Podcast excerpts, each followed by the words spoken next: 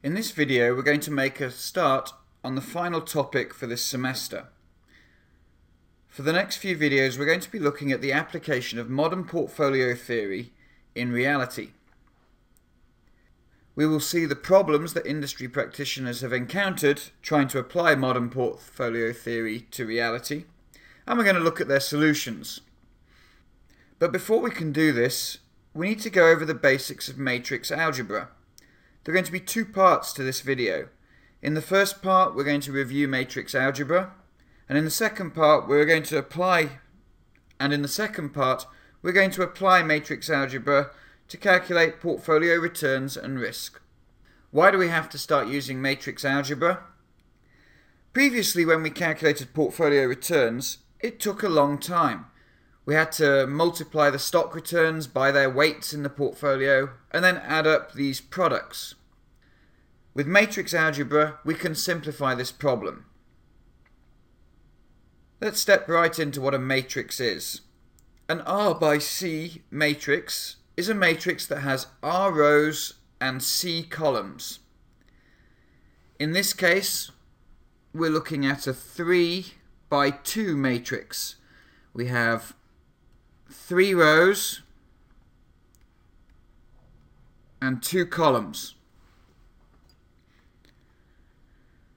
If a matrix has only one row, it's called a row vector, and if a matrix has only one column, it's called a column vector. Now let's review some matrix notation. Consider matrix A. It's our 3 by 2 matrix. We can calculate something called the transpose of A. The rows of the original matrix become the columns of the transposed matrix. So if we think about our A matrix here, the transpose, we're going to have the rows, so row 1 is here, it's going to become the first column. So column 1 is going to be 1, then 4. Column 2 is going to be 2 and 5, and column 3 will be 3 and 6. That is the transpose of A. We will use transposes a lot, so please get, please get used to this notation. You can add and subtract matrices, but you have to be careful because you can only add and subtract matrices if they have the same dimensions. If we have matrix A, it's a 3 by 2 matrix. You can only add or subtract other 3 by 2 matrices. Let's consider an example. If we want to do A plus A, we know we can do this because A and A obviously have the same dimensions. They're both 3 by 2 matrices. What we do is we take row 1, column 1 of the first matrix and we add it to row 1, column 1 of the second matrix. We then take row 1, column 2 and add it to row 1, column 2 of the second matrix. And we do the same for all the elements of the matrix. We can do this now. A plus A is going to give us the first row 1, column 1, we're going to have 1 plus 1. Row 1, column 2, we're going to have 4 plus 4. We'd have 2 plus 2, 5 plus 5, 3 plus 3, and 6 plus 6. If we do these calculations, we're going to get 2, 4, 6 in the first column, and then 8, 10, 12 in the second column. We've just added two matrices together. Now suppose we've got matrix B, and this is a column vector. It's a 3 by 1 column vector. We can't do A plus B or A minus B because A and B do not have the same dimensions. While we will occasionally use matrix addition and subtraction, what we'll use much more frequently is matrix multiplication. Now we have two matrices here. P and Q. First of all, what would we call P? What's the what's the terminology for P? P is a row vector. It's a 1 by 3 row vector. Q is a column vector. And that's 3 by 1. 3 rows, 1 column. We want to calculate P times by Q. The question is, how do we do that? Let's just line these up. So we've got 1, 2, 3 in matrix P. And matrix Q, we have 6, 4, 5. How do we do matrix multiplication? We're going to multiply the corresponding elements of P and Q and then sum them up. When I say the corresponding elements, element 1 of matrix P will be multiplied with element 1 of matrix Q. Element 2 of matrix P will be multiplied by element 2 of matrix Q. And finally, element 3 of matrix P will be multiplied by element 3 of matrix Q. And we add up these products.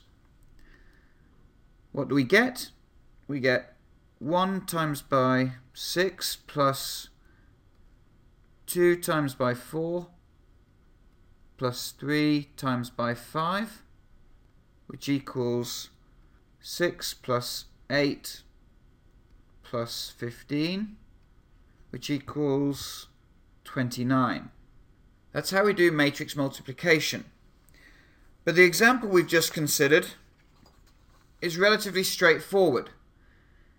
We've just considered two vectors, a row vector and a column vector. What about for more general matrices? When can we do matrix multiplication? Let's define D, matrix D, to be an M by S matrix. M is the number of rows, S is the number of columns. And then matrix E is an S by K matrix. Here S is the number of rows and K the number of columns. We want to calculate matrix F, which is going to be D times by E. If we write out the dimensions of the matrix multiplication, matrix D is an M by S matrix, and matrix E is an S by K matrix. Whenever you want to do matrix multiplication, the first thing you do is write out the dimensions of the multiplication. Then you can quickly see if it's possible to do the multiplication. You can only multiply two matrices if the number of columns in the first matrix is equal to the number of rows in the second matrix. If those two things are equal, you can do the matrix multiplication.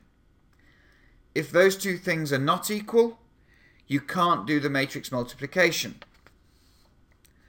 The other good thing about writing out the dimensions of the multiplication are that we can also work out what the dimensions of f will be. Here we have matrix D, matrix E, and we know that we can do the multiplication because the number of columns in matrix D is equal to the number of rows in matrix E. But what's really neat is that we also know the dimensions of F. The dimensions of F will be given by the number of rows in matrix D and the number of columns in matrix E. Now let's work through a slightly more complicated example. We've got two matrices, matrix D and matrix E. The dimensions of matrix D is that it's a 1 by 2 matrix, while matrix E is a 2 by 2. We want to calculate matrix F, which is going to be D times by E. Can we do that matrix multiplication? Let's write out the dimensions. D is 1 by 2, and that's going to be multiplied by E, which is a 2 by 2. We can do this multiplication because the number of because the number of columns in matrix D is equal to the number of rows in matrix E. The dimensions of F, F is going to be a 1 by 2 matrix. Let's do this calculation for F, which is equal to D times by E. First of all, we know that we're going to get a 1 by 2 matrix as a result of our multiplication. How does this work? The first element of f is going to be equal to 1 multiplied by 3 plus 2 multiplied by 4. So we do rows multiplied by the columns. Let's do that now. 1 times by 3 plus 2 times by 4. What about the second element of matrix F? The second element is going to be the 1 times by 5 plus the 2 times by 6. If we do those calculations, we get 11 and 17 are the two elements of matrix F. That's matrix multiplication. Another common trick that we use when we're dealing with matrix algebra is matrix inversion. When we're dealing with numbers, there are two very important properties that we use a lot without even thinking about it.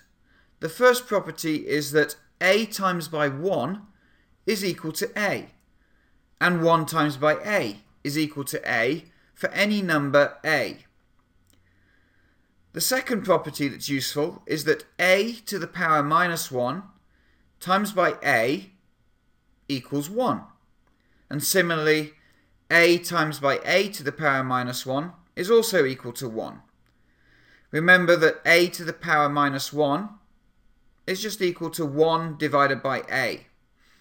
These properties can also be extended to square matrices.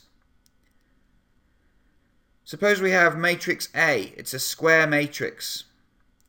If we multiply that by matrix I, and I is going to be defined as an identity matrix. This is the equivalent of 1 when we're dealing with numbers. I, an identity matrix, just has 1s in the diagonal elements and zeros everywhere else. So if we multiply A by the identity matrix, we get A. Similarly, if we multiply the identity matrix by A, we also get A. Now suppose we see matrix A to the power minus 1. What does that denote? In matrix algebra, a matrix A to the power minus 1 would be called, matrix A to the power minus 1 would be called the inverse of matrix A. And what happens if we do A inverse times by A? Well, we recover the identity matrix.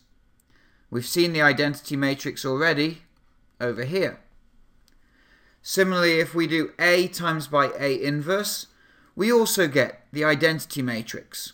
These properties are going to be very useful. You do not need to worry about how we calculate the inverse of a matrix. Excel will do this for us. Just understand what the properties are and what the result will be if we do A inverse times by A, or if we do A times by the identity matrix. That's all you need to know about. That's the end of the review on matrix algebra. Please make sure you're familiar with everything we've covered because we're going to be using this in Excel. So it's very important that you know what's going on. If you get lost now, it's very difficult to recover.